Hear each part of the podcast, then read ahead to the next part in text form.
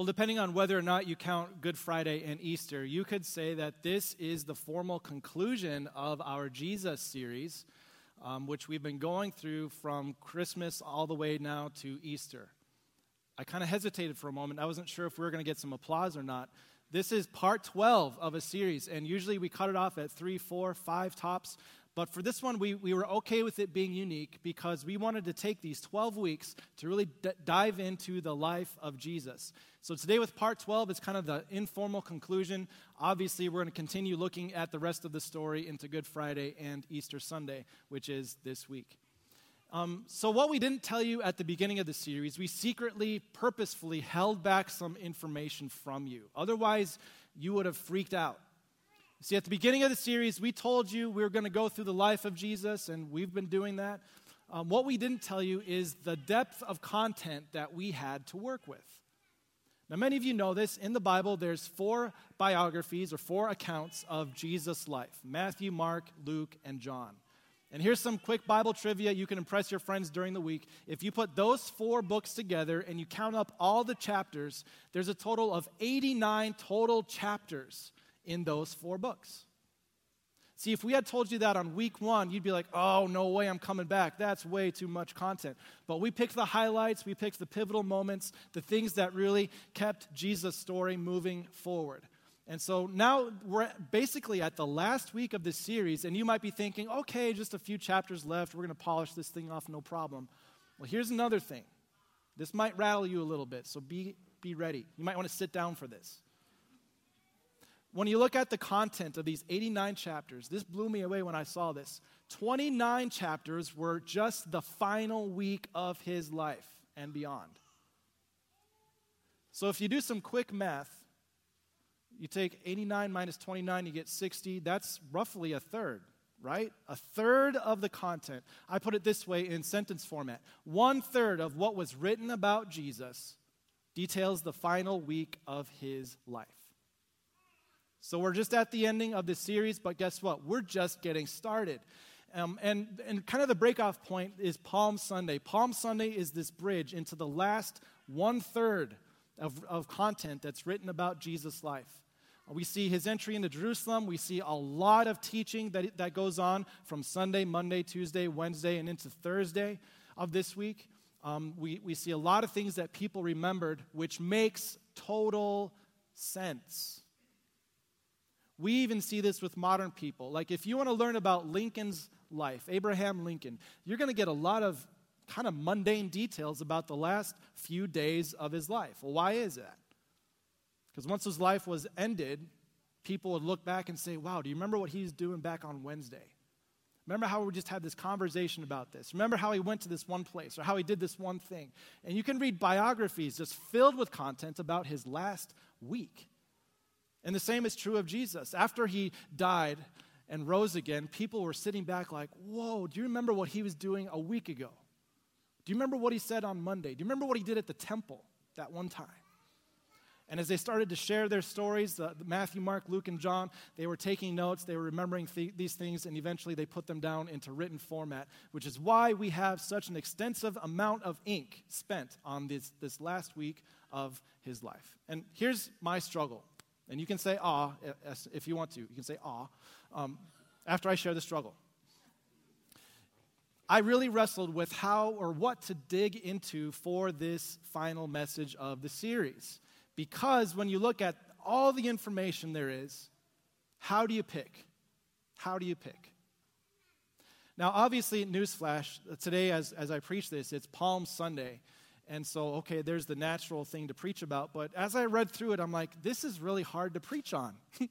because Palm Sunday is basically a series of events and so many different things that require explanation. And, and it's like, well, how many times can I explain what a donkey does?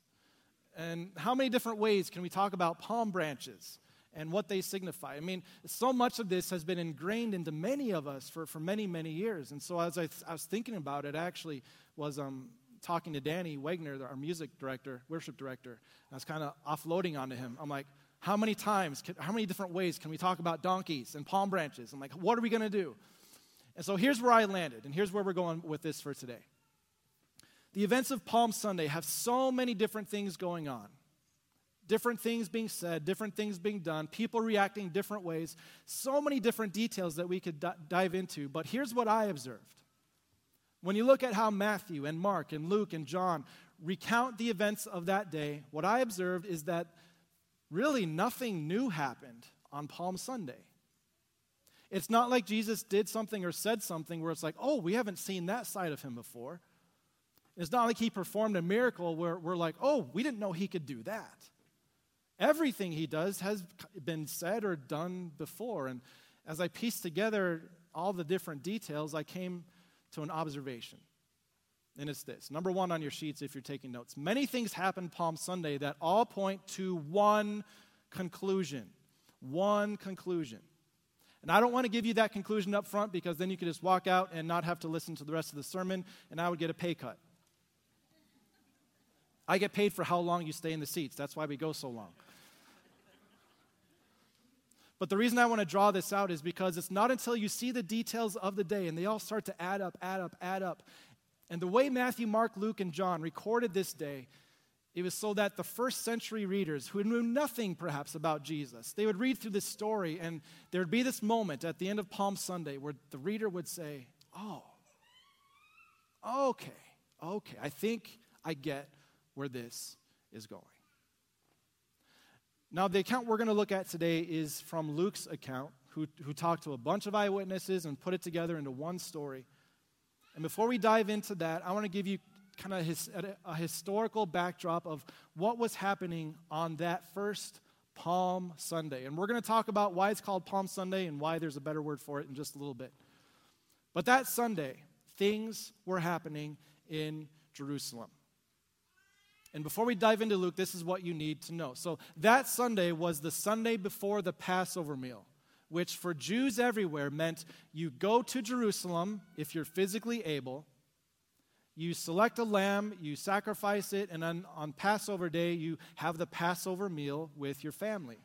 And Jew, this was like the Christmas for, for Jews, right? They would come together, this would be the thing to celebrate, celebrate and commemorate. Now, what's interesting about Sunday is that if, if you look at the Passover, the rules were, the rule was, each family picks their Passover lamb four days before the meal. So you pick out your lamb, you set it aside, maybe you put it apart from the flock, maybe you, maybe you mark it with something, maybe you give it a name kid, Billy, the kid, Billy. Maybe you bring it into your house. This lamb was specifically set apart for you, and that would happen on, for this day, Sunday.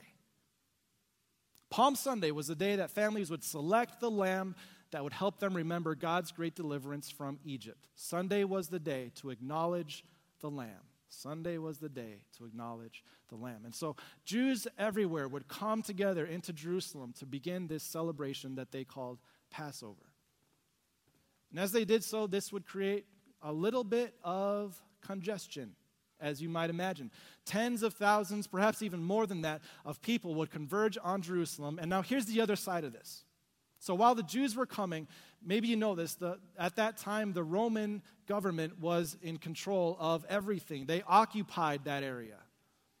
And if you're the Roman government, you got all these Jews assembling at one time, what's your greatest worry? See, all it takes is one crazy person to plant an idea in a crowd, and they'll do anything. They recognize that with all these Jews together, they could form an army, they could form a riot, they could do some damage, and that would not be good for the Roman Empire. I mean, all it takes is for a few crazy people in one crowd to plant ideas, and all of a sudden they're ready to crucify an innocent man. The Romans knew that. So, what they would do at this time of year is they would actually fortify the garrisons at Jerusalem. They would send in extra troops, extra detachments. So, picture this. Well, what's the best way to do it, or the best day to do it on? When they all show up. So, while Palm, Palm Sunday was the day that Jesus entered Jerusalem, that also would have been the time, or very close to the time, when the Romans would have sent their huge detachments of soldiers into Jerusalem to garrison it and to defend it. So, from the direction they would have come from the west, these Roman uh, detachments of soldiers would come in with their mighty horses, their soldiers, their centurions, everyone decked out in battle armor, because they ruled by fear, and fear would make anyone submit. Now you got Jesus on the other side of town coming in. And he doesn't come into Jerusalem quite the same way. And as he goes about it a, a different way, and he kind of makes a public affair of this, the disciples think they know why he's doing this, but they really don't. Here's what happened. According to Luke chapter 19, Jesus went on ahead, going up to Jerusalem as he approached Bethphage and Bethany at a hill called the Mount of Olives. Now, just to give you a, a, picture of this, to go up to Jerusalem at an elevation, you have to go over the Mount of Olives, or at least around it, to get to Jerusalem. And so you can't really see Jerusalem until you get to the top of this mount. And then, like, the entire city just unfolds before you. Check out Google Maps, it's really cool. But you look at this whole city, and before they get to that point, Jesus kind of taps the brakes. He says, Hold on, guys, guys, guys. Um, we need to do something here. And it says that it happened when they got to Bethphage and Bethany, like these dual, or dual twin cities, uh, towns, uh, kind of smaller than the twin cities that we have today. But here's, here's like a little Bible trivia, and I think there might be something going on here. Bethany means house of figs. So that's what Bethany means. You can read into that what you want. Fig Newtons, I'm not sure where your mind is going, but house of figs. Bethphage, the, the opposite of it, um, Bethphage literally means house of unripe figs. There were some figs that just would not ripen the normal ways. It was a certain species, or I'm not sure the correct scientific word, but there's just a, a, kind of fig that would not ripen. And so Bethphage was where those kinds of figs were, and Bethany was where the ripe ones were. And what's interesting is that Jesus uses this place to fulfill what was yet unfulfilled. To, to in, in, in fruit terms, to ripen what is, was not yet ripe. He says, Guys, we need to stop at this point because we need to do something right here. And this is what he said. He sent two of them to his disciples, saying to them, I want you guys to go to the village ahead of you, and as you enter it, you will find a colt tied there, which no one has ever ridden. Okay, this is kind of getting weird, but okay, we're getting close to Jerusalem. Maybe Jesus is tired. He just needs to, you know, ride on a, a donkey or a colt. And by the way, donkey or colt, um, a colt is a young male donkey that's less than a year old. Okay, so there you go. Now you've got your another trivia. We've got a lot of trivia going on today. Um, so apparently they were Colts fans, and Jesus says, I want you to go um, to, to get this colt, and you're going to find it. And he basically describes it in full context. And one interesting detail Jesus says, this colt has never been ridden, it has not been commissioned for any role yet. No one has sat on it. Nothing has been carried on it. It's as if Jesus wants something new that he can set apart for a special purpose which is what he does with each and every one of you. You are being made new. You're being made new every day through the Spirit for a special role, a special calling. But he tells his disciples, go into this village. This is what you're going to find. It's going to be very specific. Here's what you do with it. And when you find this colt, and by the way, this is kind of weird. This would kind of be like me telling you, hey, when you go home today, if you go up the block, you're going to find this Ford Mustang. The keys are in it. It's going to be tied up Uh, to the whatever, it's, keys are in it, ready to go. Here's what you do with it. I want you to drive it home. That would be kind of awkward, a little awkward. Jesus said, okay, go to the donkey, untie it, and bring it here. If anyone asks you, why are you untying it, which is what someone would probably do if you're driving away with their Ford Mustang, why are you untying it? Just tell them, well, the Lord needs it. The Lord needs it.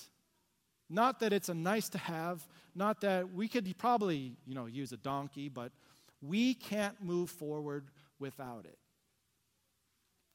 Now, the disciples thought they had this figured out. Oh, yeah, see, Rome is coming from the west side of Jerusalem with their horses and they're trying to scare people. Well, we can make an even bigger impact if we come in a different way. What will the people think if we come in humbly, riding on this donkey?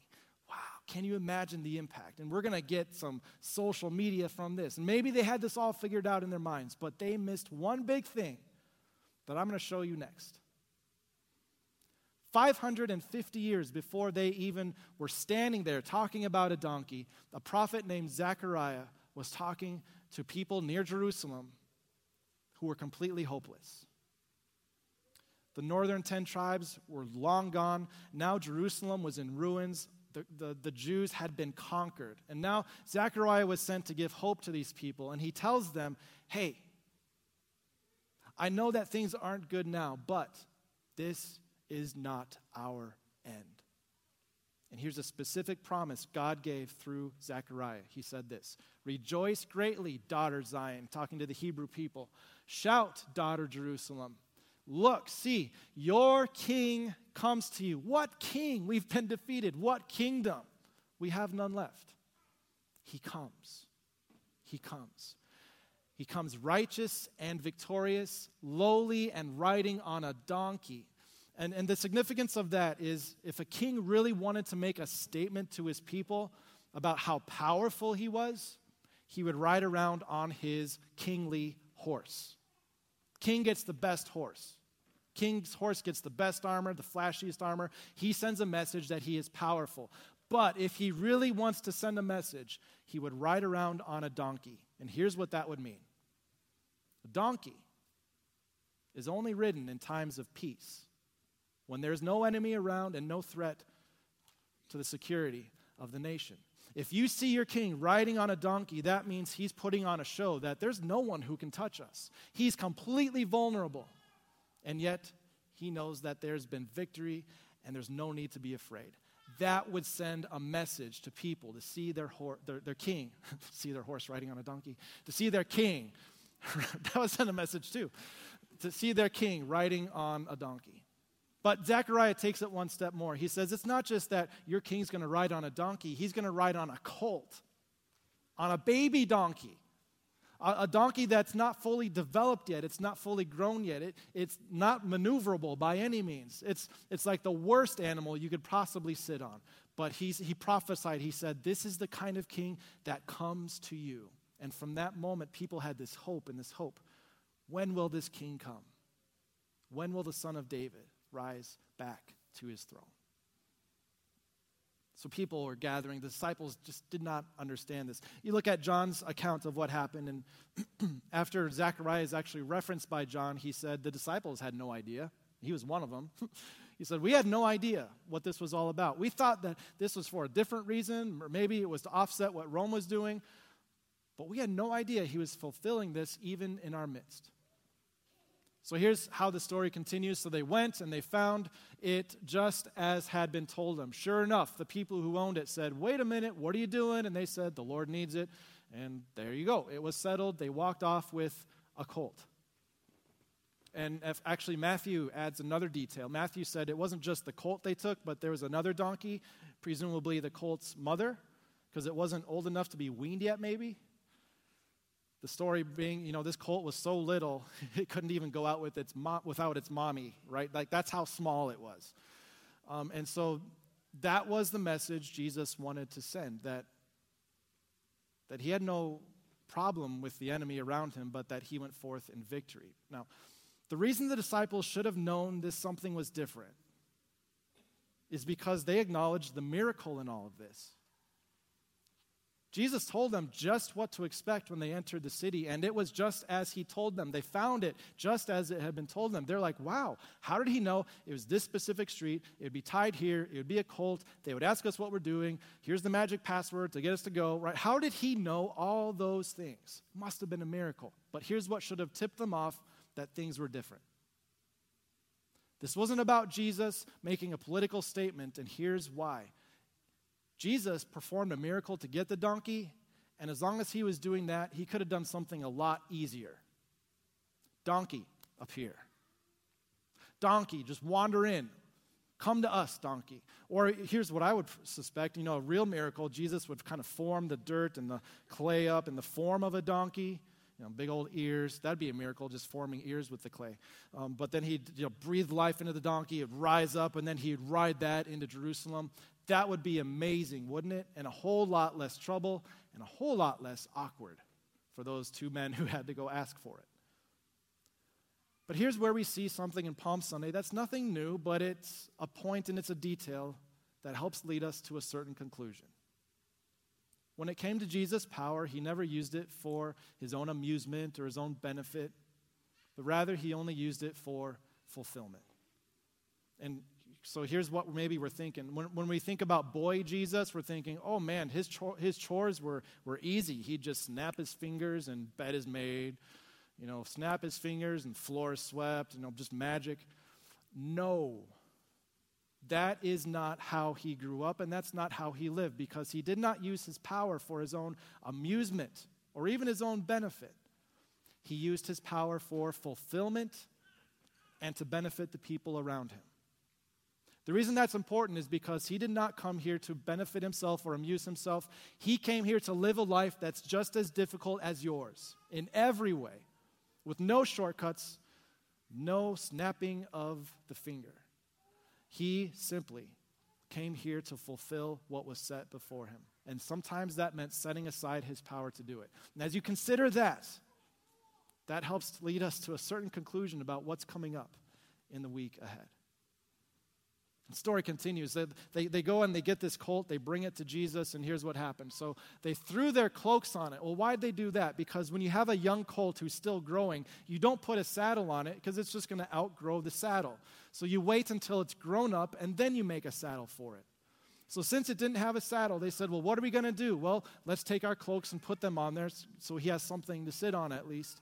And here's where we need to pause because when I envision, you know, cloaks during that time, I picture this whatever piece of fabric that you can just toss around and whatever. But that's not what Luke is describing here. The cloak he's describing is the outer clothing that everyone would have worn at the time. You see, you had your inner clothing, which got stinky and sweaty. They didn't have deodorant back then. And so that's the stuff that would get all nasty. But then you had this nice wrapping that you'd put over it, your outer clothing, your, your garment, or your cloak. And that would have been expensive and valuable. In today's terms, that would be your sport coat that you would bring in with you.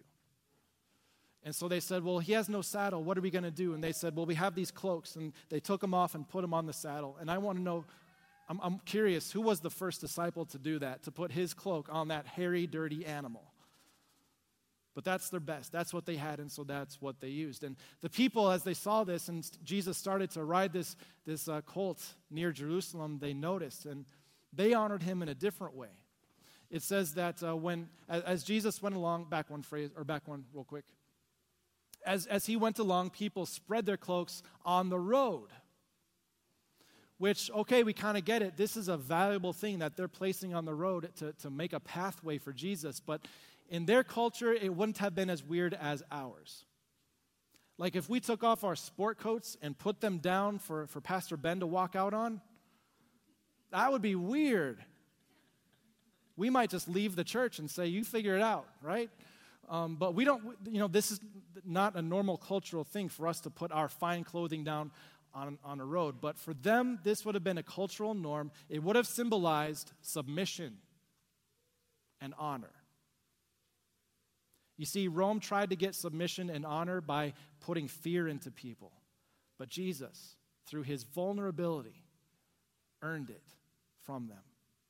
They willingly took off their garments, they put them down on the ground. If you look at Matthew, Mark, and Luke, all three of them mention garments that the people took down and placed on the road. It's only John that mentions palm branches.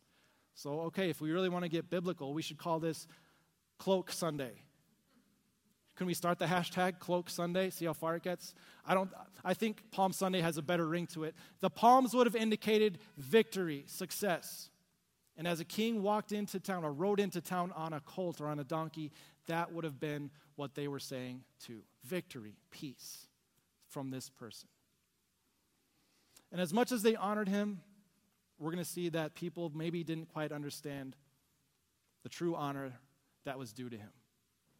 Here's how it continues.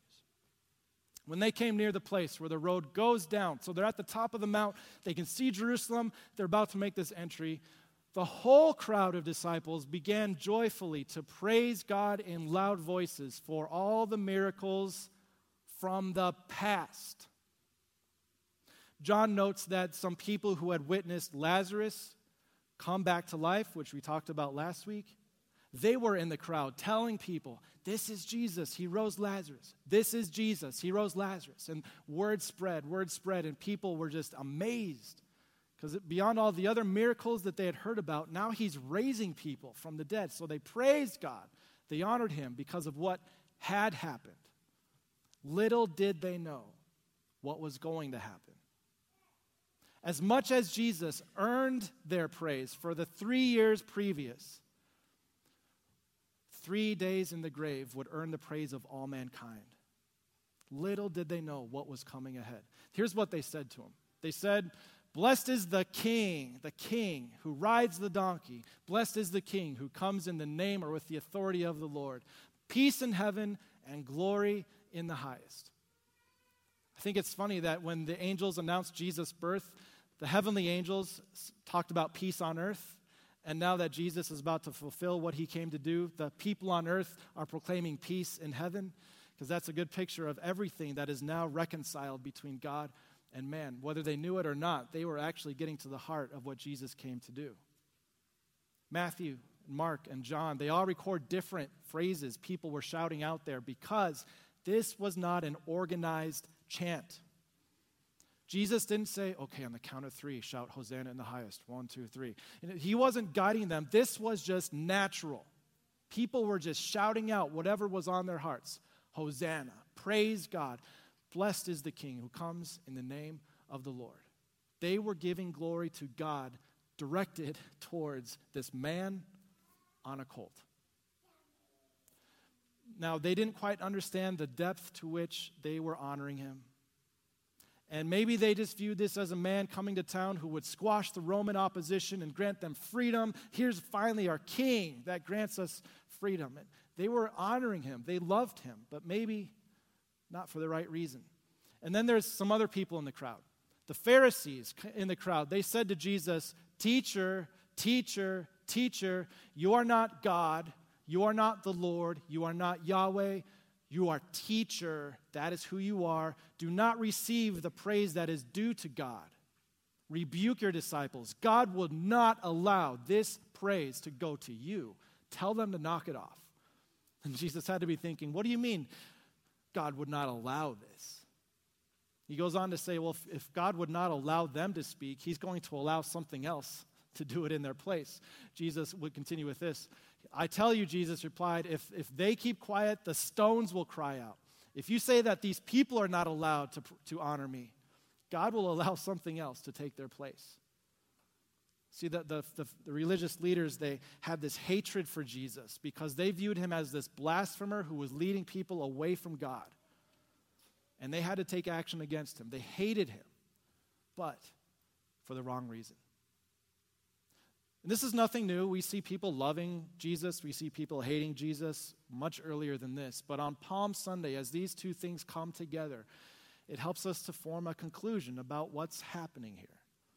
Um, first of all, number three on your sheet some people loved Jesus, some people hated him, but most did either for the wrong reason. As we can continue to do so today. Some of us love God, love Jesus, but we have this idea or image of God that's actually not accurate. And we love that God. We love that part of God. The God who gives me things, the God who always does what I ask him to do. Um, and maybe we have this faulty idea of God that we love. And maybe there's this faulty idea of God that we hate. Like we, we went through some experience in life, or someone else went through some experience, and how could God allow that to happen? We have this idea of what God should and should not do, and since He didn't do it, or He did do it, well, then I hate Him for it. We can set up these false ideas and images of who God should be, and it's so easy to either love him or hate him as a result of it. And we see both of those people on Palm Sunday, both of them, honoring him and defying him. Which is not out of the ordinary when you, con- when you consider what exactly it is he came for.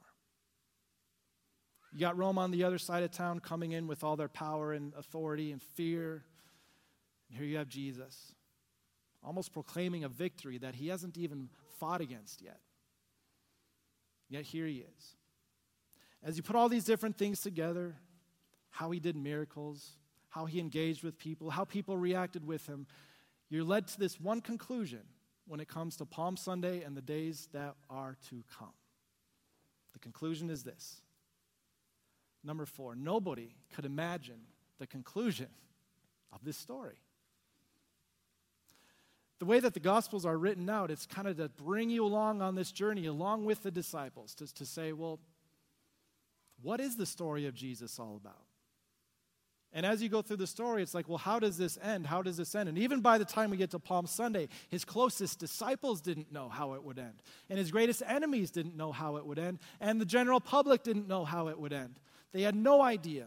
This was going to end in a death and in a resurrection. They viewed him as some great prophet, or on the opposite, they viewed him as a great blasphemer, an enemy of God. They viewed him as this great miracle man, or on the other side, they viewed him as this great fraud. They viewed him as a lot of things, but most of them did not view him as the Son of God.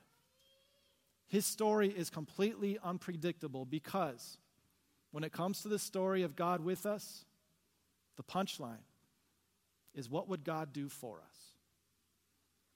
People had no idea that a loving God could go to that extreme for them.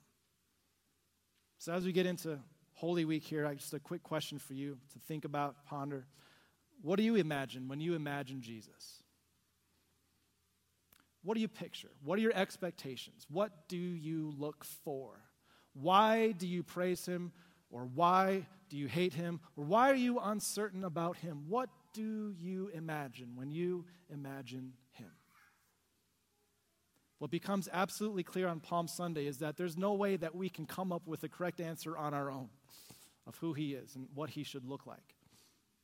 And the other thing we realize is that if, if we continue just to kind of drift, we'll naturally drift to one extreme, love him for the wrong reason, or the other extreme, to hate him for the wrong reason. It's only when you dig into the real story of what he did that week that all of a sudden everything he did made sense. It wasn't until Easter Sunday that the disciples were were thinking about these things, and suddenly things started to click. Oh, you remember what he did last week? Remember what he did that one time? You remember how he told us this? And things started to click for them. And as we get into Holy Week, one last thought here.